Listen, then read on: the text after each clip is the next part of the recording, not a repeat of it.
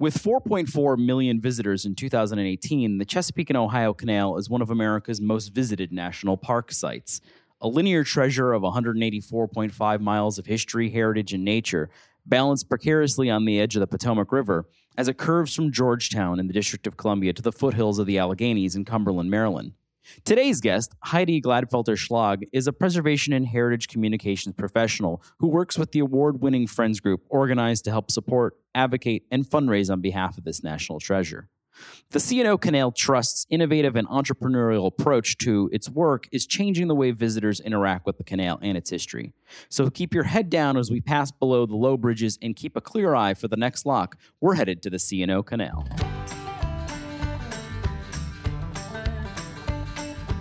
From Preservation Maryland Studios in the historic podcast district of Baltimore, this is PreserveCast.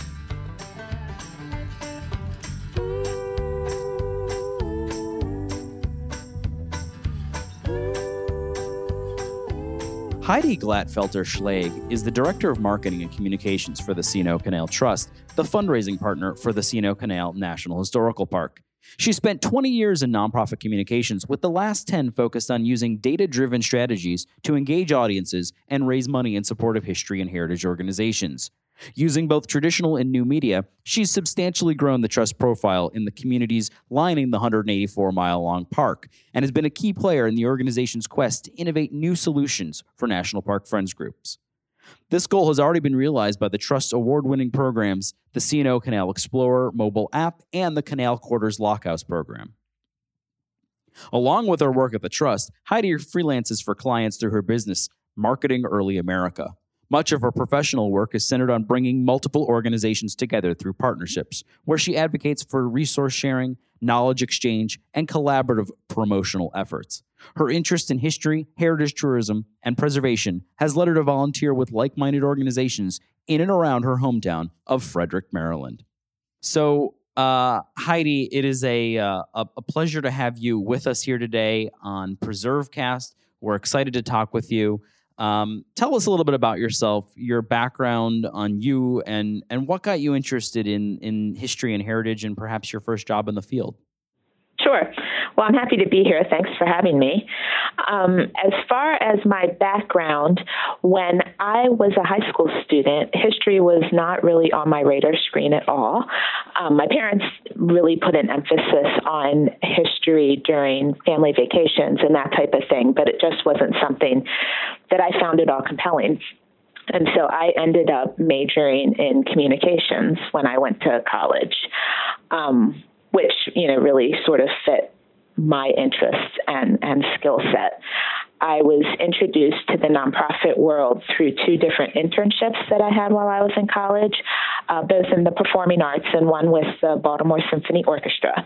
And when I graduated, the Baltimore Symphony hired me into a marketing and communications role, which was really where I um, got my first real professional look at the marketing world. You know, we were having to get what we what we said butts and seats.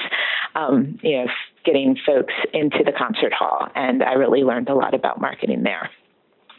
I went back to graduate school and picked up a degree in communications management. And about the time I was writing my thesis, this uh, love of history kicked in that I think had just been laying dormant from my childhood. And so I was sort of left at a crossroads. I knew that going back to college for a degree in history wasn't financially feasible at that point.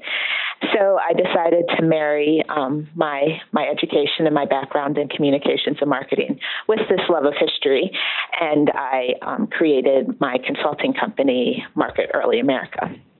So that was sort of my uh, my um, first steps into the history world.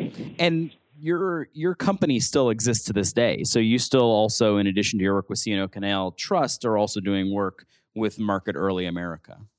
I am. Um, right. It's basically just open legally at this point. I'm not doing a whole lot of uh, business through it, but I, in, in the past, actually was consulting full time for a while, and um, definitely wanted to keep it open. I'm always, you know, eager. If, if anybody listening has a cool project that they'd like me to to talk about, I'm happy to to consider such a thing. Well, there are a lot of people listening uh, who are interested in those sorts of things. So you're you're definitely opening yourself up um, to some emails, and that's probably a good thing. I guess it, mention it now. If people do want to get in touch with you, uh, how do they reach you? Since you just mentioned that. Um, well, they can get me on my um, either way, they can either email me at the trust, which is uh, schlag, S-C-H-L-A-G, at canaltrust.org, or um, they can get me on my um, my personal site. My website is heidigschlag.com, and my email is heidigschlag at gmail.com. So there's a lot of options there. So we've talked a little bit about the C&O Canal. Um, and in the interest of full disclosure, it was uh, the first uh, site I worked at during college as a park ranger.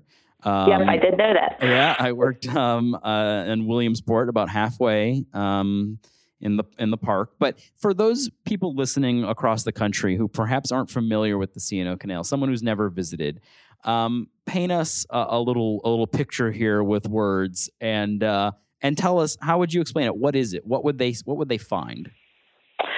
Well, uh, the C&O Canal is a national historical park. Uh, it's a unit of the National Park Service and managed by the National Park Service. Um, so that's sort of the first key. I think a lot of people do not realize that um, the C&O Canal is their neighborhood park. In a lot of cases, it's right outside their their you know in their backyard. They walk their dogs on it. They go running on it, and they don't realize that they're actually in a national park. Um, it is 184.5 miles long, so very long and very skinny, and runs along the length of the Potomac. It begins in Georgetown and runs all the way to Cumberland, Maryland. So um, it's a really interesting dynamic that it's running through a very urban um, urban area, and then a suburban area, and then it becomes very rural the farther west you get. So um, there's lots of different factors that play into each of those scenarios that go into the management of the canal. Uh, folks that are visiting, um, you know, you've got beautiful views of the river almost the whole way. There's a tow path that the mules actually used to walk on while they towed the canal boats up and down the canal.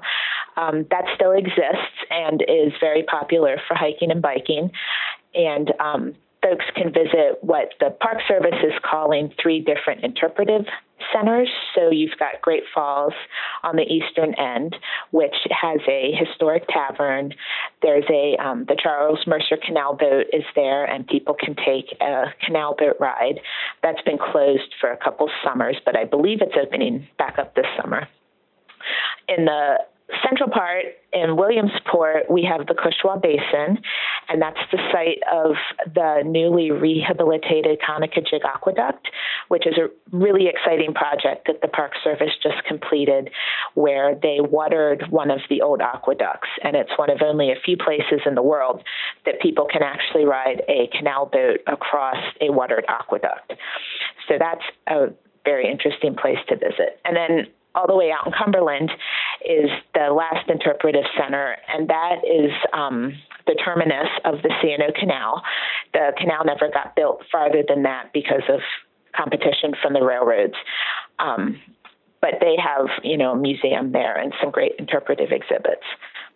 And so, really, I mean, as you mentioned, I mean, people joke that you know Maryland is America in miniature, and and the C&O Canal sort of follows that as well, and and follows the history of transportation and the move west, and all these different themes. And obviously, it's a big environmental um, preservation story because it's protecting um, the watershed flowing into um, the Potomac and then into the Chesapeake Bay. Um, so there's a lot of different things that you guys, as the trust, can do the trust is a relatively young organization. So, what does it do? Um, and what's your role in that organization?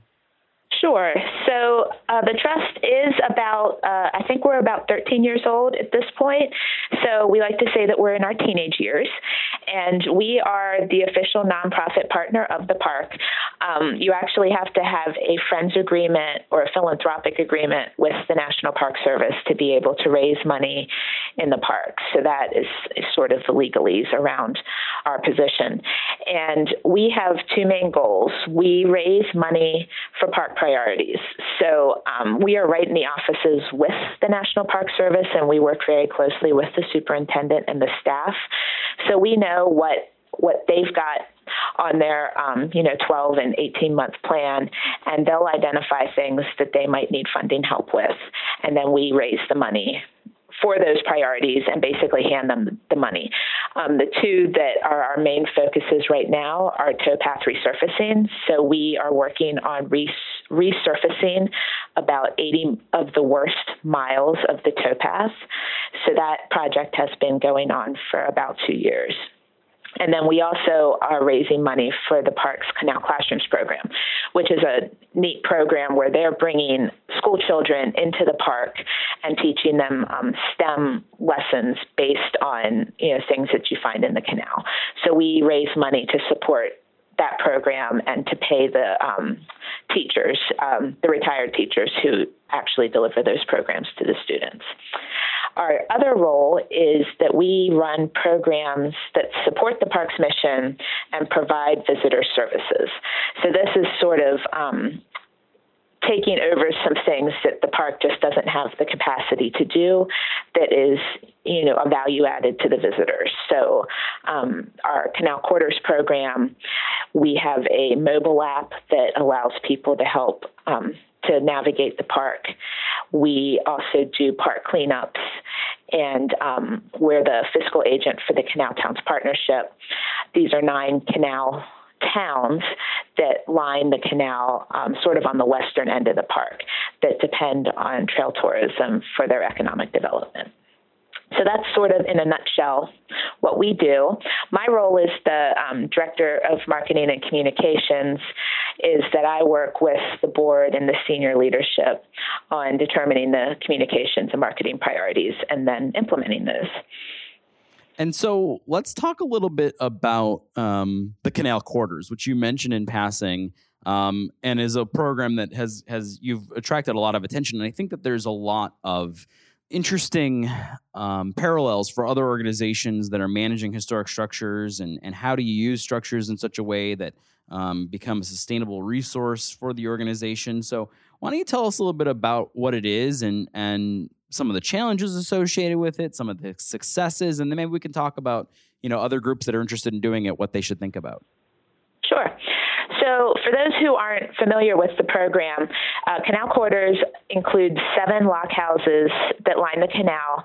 So these are you know, small stone stone houses that um, the lock keepers actually lived in back when the canal was an active canal, and after the park became a park, uh, these structures were basically sitting unused. Um, they were falling victim to the elements, to vandalism and neglect. Um, so the trust, when it was founded in, I, I want to say 2007, was looking for some ways that they could um, start some programs that would be helpful to the park. And they came up with this uh, Canal Quarters program where they would creatively, creatively reuse these lock houses as an interpretive experience for guests. So, what this means is that we have taken these lock houses, we've gone in and we've re- rehabbed them, we have uh, furnished them with antiques and have interpreted them with um, different stories of the canal's history. And they are now open for guests to come spend up to three nights in a lock house. Uh, folks can just you know go to our website and pick out their dates. It works like a hotel. You can sleep eight people in a lock house and you get the whole place to yourself. So it's really um, a great way for people to do staycations. Uh, we've had family reunions, we've had weddings there. Um, you know, a very unique opportunity to go sleep in the woods and live life like a lock, lock keeper did. And so, I mean, that it sounds like a fantastic program. I can imagine that there's a lot of challenges associated with it. Um, any big ones that come to mind that you would want others to know about, or, or maybe like uh, uh, somewhere where we could avoid your pitfalls if we were uh, trying to do something like this ourselves? Um, so we, I'd say one of our biggest challenges is getting the word out. Uh, we sort of call this program the best kept secret in DC, in the DC area. Um, so we're constantly doing things like this. I appreciate you having me on to talk about this program, uh, trying to just let people know that this program exists, encouraging folks who have stayed in the past to tell their friends. A lot of our business comes from word of mouth. As a nonprofit, we have a very small marketing budget, so I'm not able to be doing print ads and television spots and all of the things that you associate with marketing. So most of what we're doing is word of mouth. Uh, the other challenge that we're starting to run into now that this program is 10 years old is the upkeep of the lock houses and of the furnishings is starting to challenge us more. We're uh, just having new roofs put on several of the lock houses over the winter, and then you know things just break like like they do in your house. The HVAC system stops working, or a pipe breaks, or you know there's a hole in the screen because an animal crawled through it. So we're constantly you know having to go down there and and keep these things in in good repair so that folks can have a good experience. And d- is there one employee responsible for this? Do you have staff dedicated to it? Is it sort of everybody has a piece? How do, how do you manage it on the internal side? Um, we so we have one program staff person whose primary responsibility is to manage the program, and he came to us with a lot of um, handyman experience, so he can go down there and fix a lot of these things that have broken without us having to call repair people in, which has been great. Um, but as far as the management of the program, it's sort of an all hands on deck. The phone line rings to our office, and whoever is around picks it up and will help whoever's calling us with questions. Um, we get calls after hours from guests who have locked themselves out or just have a question. So somebody's always having to monitor the um, after hours line. However, the biggest piece of manpower with this program are our volunteers. We call them the quartermasters, and they all live within you know, two to three miles of their respective lock house. And they are the folks that are on the ground helping us out with guests. So if somebody does get locked out, it'll be a quartermaster who shows up to let them back in. Um, and then they'll go in between guests to make sure that the guests left the lock house the way they found it. And they help us out with a lot of minor maintenance tasks and mowing and that type of thing. So I would say for anybody considering this program, you have to have a dedicated volunteer staff on the ground to, to help you out. Yeah, and I was going to ask like advice for other organizations that are thinking about doing this. Is that do you think that's like number 1 is that having a volunteer component to it?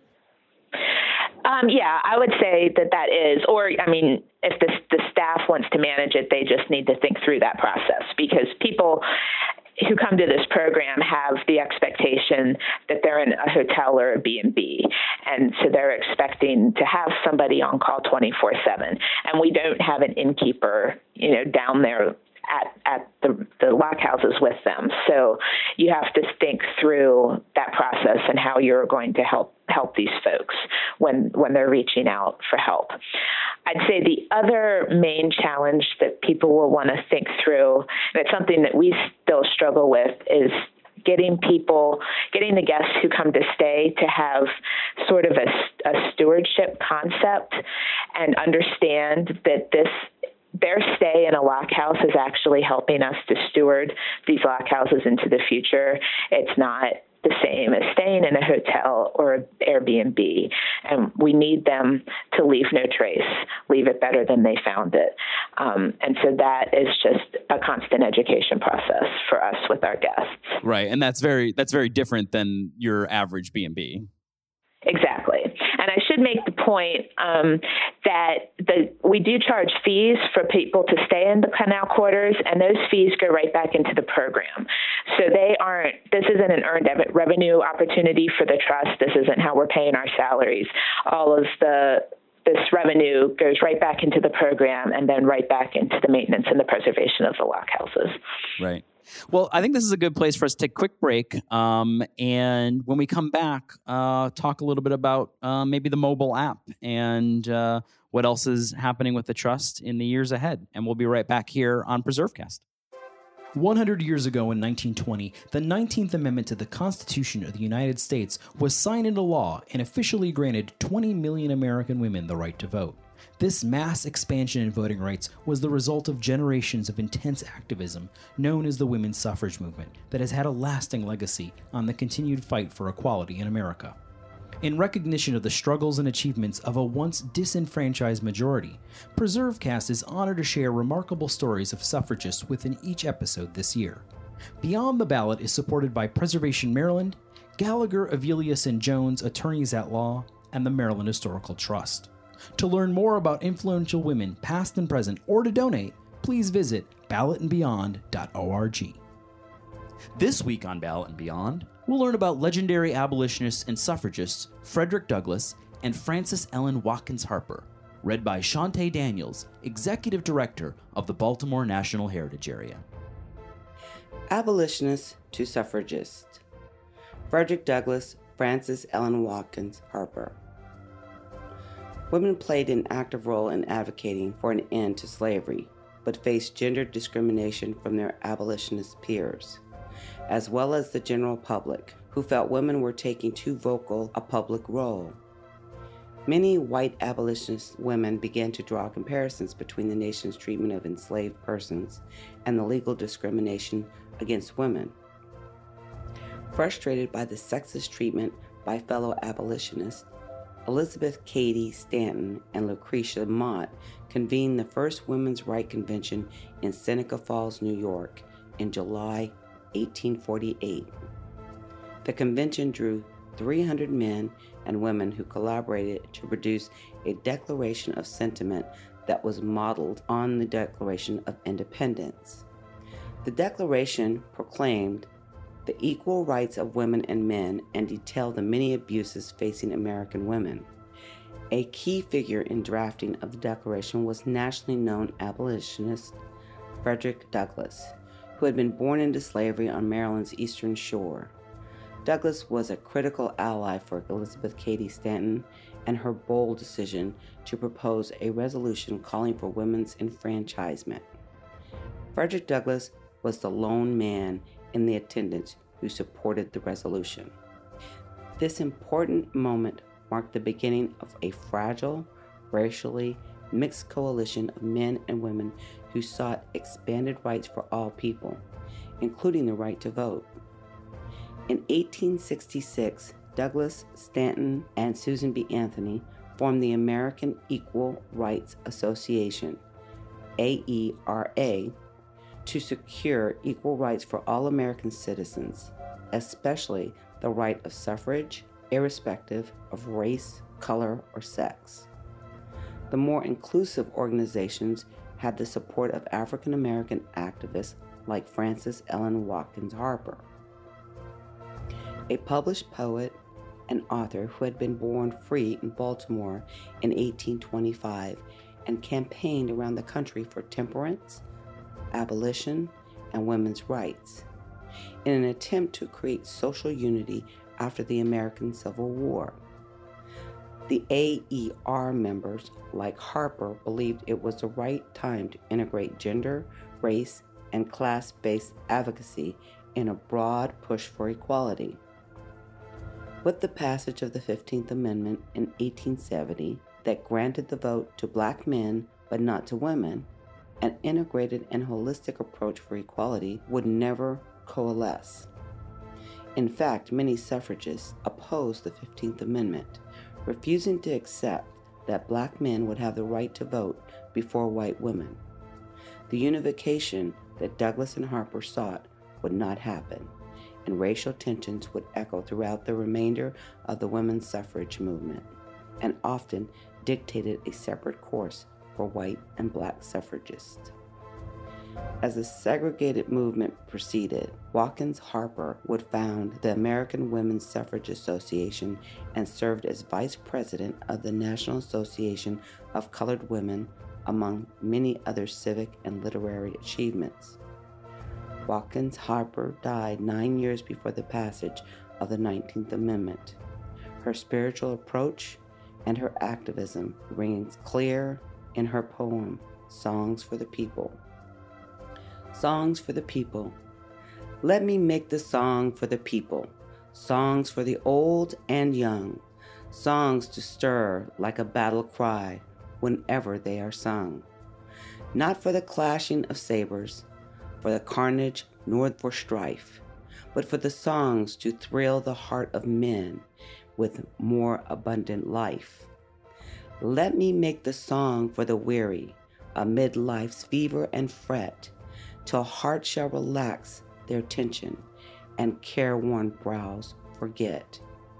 Let me sing for little children before their footsteps stray, sweet anthems of love and duty to afloat over life's highway. I would sing for the poor and aged when shadows dim their sight of the bright and restful mansions where there shall be no night. Our world, so worn and weary, needs music pure and strong to hush the jangle and discords of sorrow, pain, and wrong. Music to soothe its sorrow till war and crime shall cease, and the hearts of men grown tender girdle the world with peace.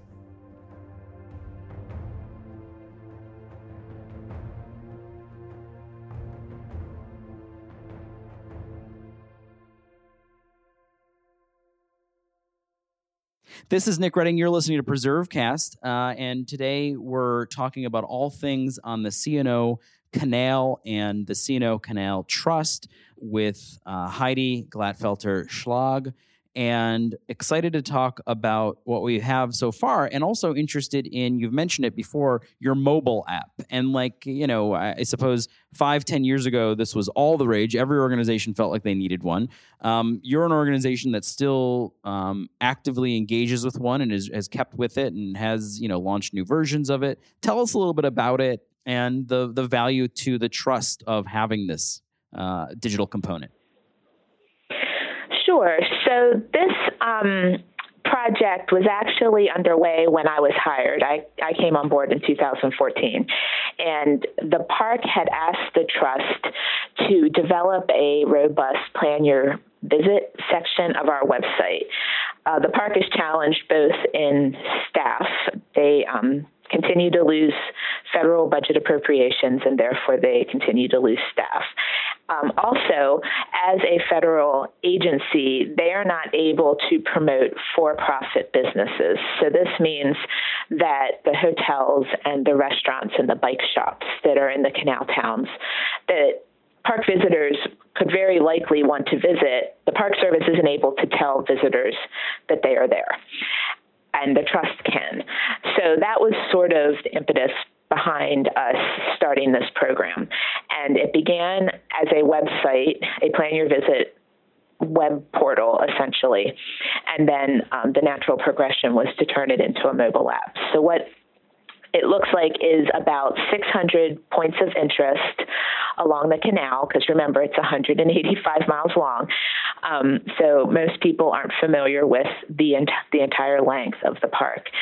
So we have broken down historic sites, um, like your your Paw Paw Tunnel, your aqueducts, your lock houses, and then we also have included amenities, so parking lots, water pumps, bathrooms, um, picnic tables.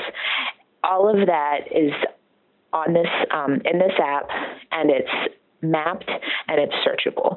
So people can go in and say, I want to see all of the aqueducts, and it will pop up all of the aqueducts and show them all to you on the map. Uh, we also provide mileage between points and uh, directions, whether a point is upstream or downstream from where you're standing in the park. So that is how it exists currently.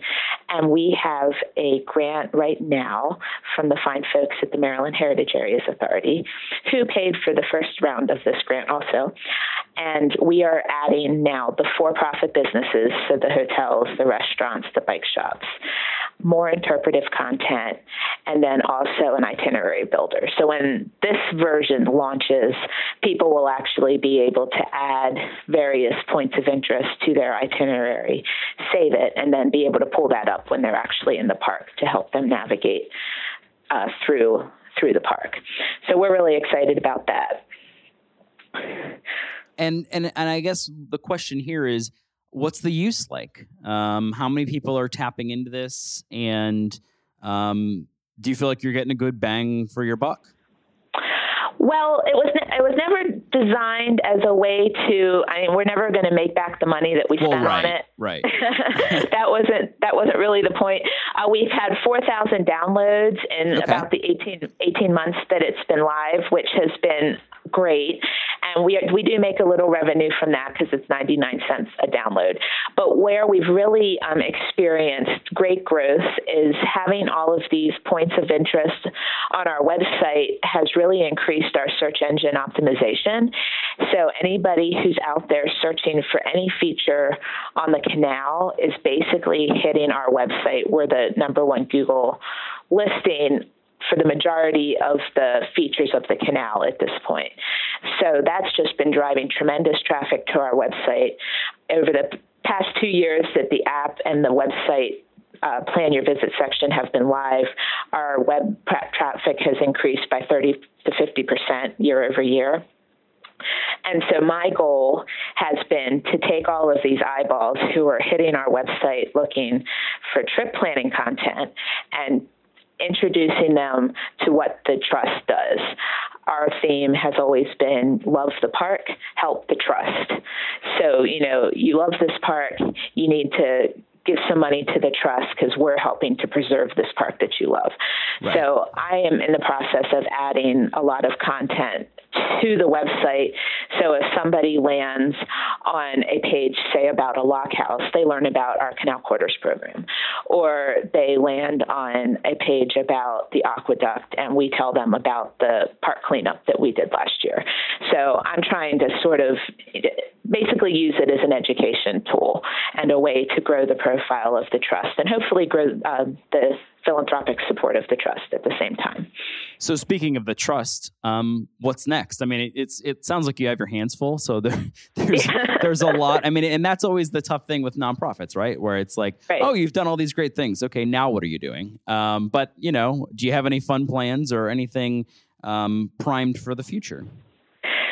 So we um, are nearing a million dollars. Our budget this year is eight hundred and ninety thousand, and we're hoping to get to a million dollar budget um, in the next year or two, which is a pretty major milestone for a growing nonprofit. So we're excited about that. That means more philanthropic support for us, and then uh, more money that we can turn over to the park. Uh, we also have a brand new superintendent, Satina Cappetta from Fort McHenry and Hampton and Baltimore, has just joined the C&O Canal as their new superintendent. So we're getting ex- um, getting we're very excited to get to know her and learn what her priorities are, and you know start to work with her on um, helping the park. Uh, we also have a new headquarters opening up, and when I say we, I mean the park. but they're generously letting us come come along for the ride. Um, so they're opening a new headquarters in Williamsport in 2021. So we'll be relocating with them, and the park has a 50th anniversary in 2021. So we're really focused on how we can. Um, just grow our impact with all of these new eyeballs that'll be focused on the park during the anniversary year. And if people want to get engaged with the trust and want to learn more about it, um, where can they find you? We are online at www.canaltrust.org. If they want to download the app, they can go to either their um, Google or Apple store and just search for C&O Canal Explorer, and the app will pop up. And we're also on social media, so um, probably the best place to find us is come to our website, and then we'll direct you to those social media sites from our website. So, um, for someone who works in history, for someone who loves history, um, the most difficult question, probably for today, I hope. Um, what's your favorite historic site or place? Yep. So I've changed my answer on this one about three times. Um, and so I think I'm going to go with Montpelier down in um, Virginia, the home okay. of James and Sally Madison, because it is where I really fell in love with historic preservation. So I um, I talked about how my my love of history bloomed a little late, and I was touring all of the the, the sort of local homes, just just learning about museums and about history. And I stumbled upon Montpelier right when they were beginning to um, take the I guess your, your your listeners probably know that the Montpelier was originally encased in a big structure that the, du, the DuPonts built right. around it. So I stumbled upon Montpelier right when they were beginning that project of removing the DuPont structure and finding the Madison structure. And I went on a tour where, you know, they were telling me about the ghosts of the mantles and the door frames and just the whole process they were going through to determine what was DuPont what was Madison and how they were restoring this house uh, back to the Madison era. And it just blew my mind. and so that was sort of, you know, the clincher for me to um, start focusing more on, on historic preservation in addition to my, my interest in history museums. So. Well, it's a fa- fantastic example and a, and a reminder that we should get somebody from Montpelier on PreserveCast to talk about that, that project. um, thank you for all the good work that you're doing out there and for spending a little time with us today. Um, and we're looking forward to uh, seeing where the trust heads next and marking that million dollar milestone, hopefully very soon. Yep, yep. Thanks so much, Nick. I appreciate it. All right, thank you.